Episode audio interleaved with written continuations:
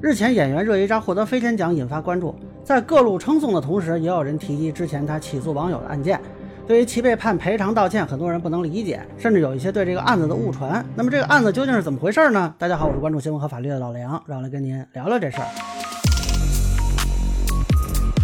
啊，首先是恭喜热依扎女士获奖啊！本来这个事儿呢跟我也没啥关系啊，但是呢，我后来看到很多自媒体吧在聊她之前挂人事件，以及后来跟网友的那个诉讼。啊，那么有一些描述和观点呢，我觉得似乎有点问题。正好呢，我之前还研究过这个案子，只不过当时有别的事儿就没做解读啊。那咱们现在正好呢，借着这个由头聊聊这事儿。啊，首先说当时这个挂人事件啊，是二零一九年十月发生的。他是怒怼各路网友啊，主要就是把这个网友的一些言论啊转发过来，什么回击呢，批评他穿衣暴露啊。啊，抑郁症人设呀，拉踩其他艺人啊，这些观点。那么根据界面新闻的报道呢，他是连续挂了近两百四十条网友评论啊。当时很多人都觉得啊，他好刚啊啊，包括到现在也有好多人说支持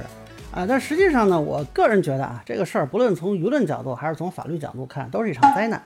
呃，先从舆论角度说啊，任何网暴行为结局一定是失控的。大家去看啊，没有一次网暴说不超出原有预判。那很多发动网暴的人，他自己后来也发现控制不住啊！你更何况当时这个热依扎，他还是有五百万粉丝的艺人，这个比一般人的影响力要大很多的，所以他这个发动的这个挂人事件，后续失控是必然的啊！结果呢，他挂完人之后，这粉丝跑去疯狂骂人，有的骂对方已经不解恨了，甚至开始诅咒对方女儿被奸杀啊，还有人肉对方啊，或者是骚扰对方的一些行为。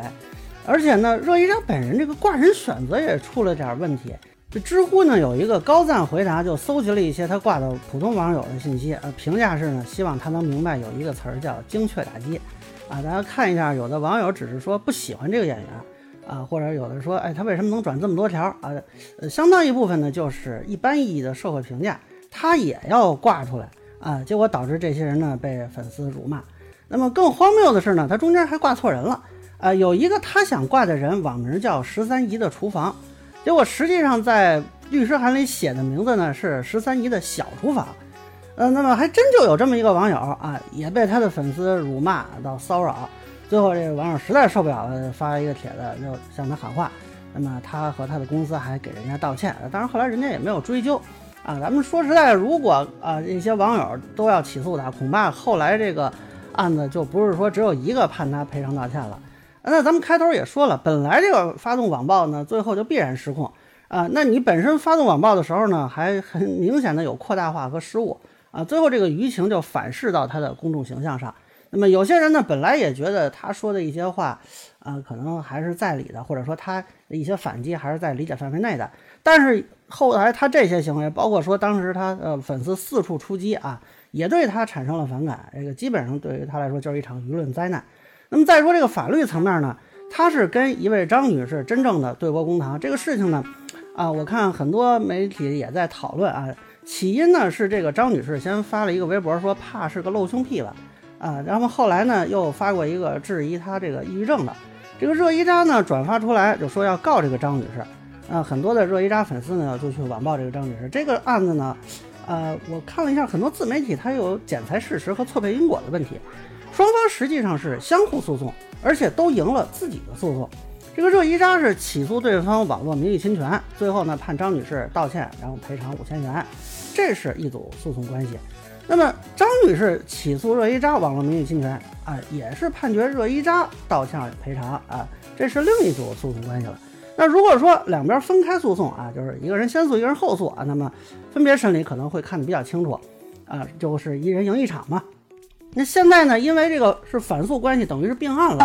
呃，这个判决也是放在一起的，所以很多人就混在一起说了啊。当然了，热依扎这边呢多了一点，就是赔偿五万啊，以及说他要删帖，但是这只是因为造成的影响不一样，以及热依扎之前删帖不及时导致的，啊，总体上说没有构建说呃对方侵犯他名誉权让他道歉这种关系啊，这个不是这么搭配的。我不知道有些人是真的不懂呢，还是说就为了混淆一下，显得他比较冤枉啊，并不存在这个问题。他被判道歉赔偿，在法律上看一点都不冤枉，啊，不过我想很多人就会有个疑问啊，就是去骂人的是粉丝，为什么最后是热依扎承担责任呢？那这个热依扎自己估计一开始也没搞明白，咱们以前其实讲这个粉丝行为能否上升正主的时候聊过，说除非这个艺人或者经纪公司组织煽动教唆啊，才有可能导致这个承担责任。一般来说呢，呃，单纯的说粉丝去骂别人，这个很少说能够追究艺人责任的。但就说到这个若依扎他自己的发言的问题了，他扬言说啊，要让对方也感受一下大家轮流不间断不重样骂你的滋味。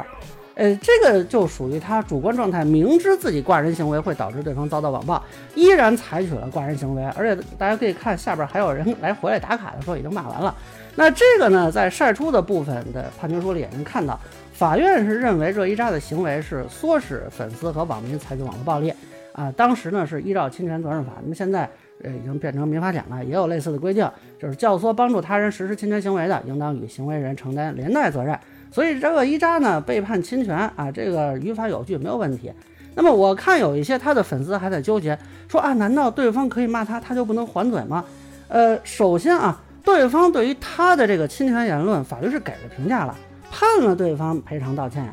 呃，目前这个也是艺人遭遇侵权之后的比较通行的做法啊，像杨紫呀、张艺兴啊、迪丽热巴呀，那很多艺人都通过法律途径维权成功。但是呢，法律不能支持以。非法手段的维权，你打个比方，我欠你钱啊，你可以去起诉我强制执行。但是你如果闯到我家里搬东西，这个是入室抢劫。那么以前发生过类似案件，就是由讨债转化为抢劫案的。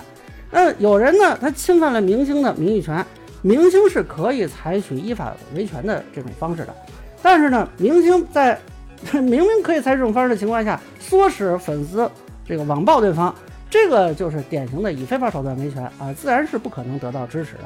而且呢，公众人物本身就有容忍义务和更高的注意义务，因为你获得的公共资源跟影响力更强，你的责任就更重。同样是一句骂人的话啊，他一个小的网民啊，没有多少粉丝的人发出来的结果，和你一个有五百万粉丝的人发出来的结果，它是不一样的。所以法律对公众人物要求更高。那么法院呢，在判决书中也有类似的表述，大家可以参考一下。而且这个事情呢，其实还没有完全尘埃落定啊，虽然是二审终结。那么根据公开信息呢，这个张女士认为这个热依扎是在利用她炒作，还在尝试采取法律行动。那未来是不是会对热依扎女士产生影响，这个还有待观察啊。我倒是对这个事情未来会怎么发展很感兴趣，所以啊一直在关注这个事情。那么最后分享一点我个人看法，这个飞天奖呢两年一度啊，得奖的人呢还是有一些的。而目前呢，据我所知，这个艺人唆使粉丝网暴被法院判定侵权的啊，热依扎女士应该是独此一例。那么，其实，在她在中国文艺历史上留名之前，她在中国当代法治史上啊已经留名了。这个案子呢，啊，我觉得还是很有参考价值的。那我觉得这两件事呢，也可以分开评价。我们不能说，因为她曾经被法院判定侵权，就否定她后来的专业表现。但是，也不能以后来的专业表现来倒推说啊，之前的判决是有问题的。同时，我觉得呢，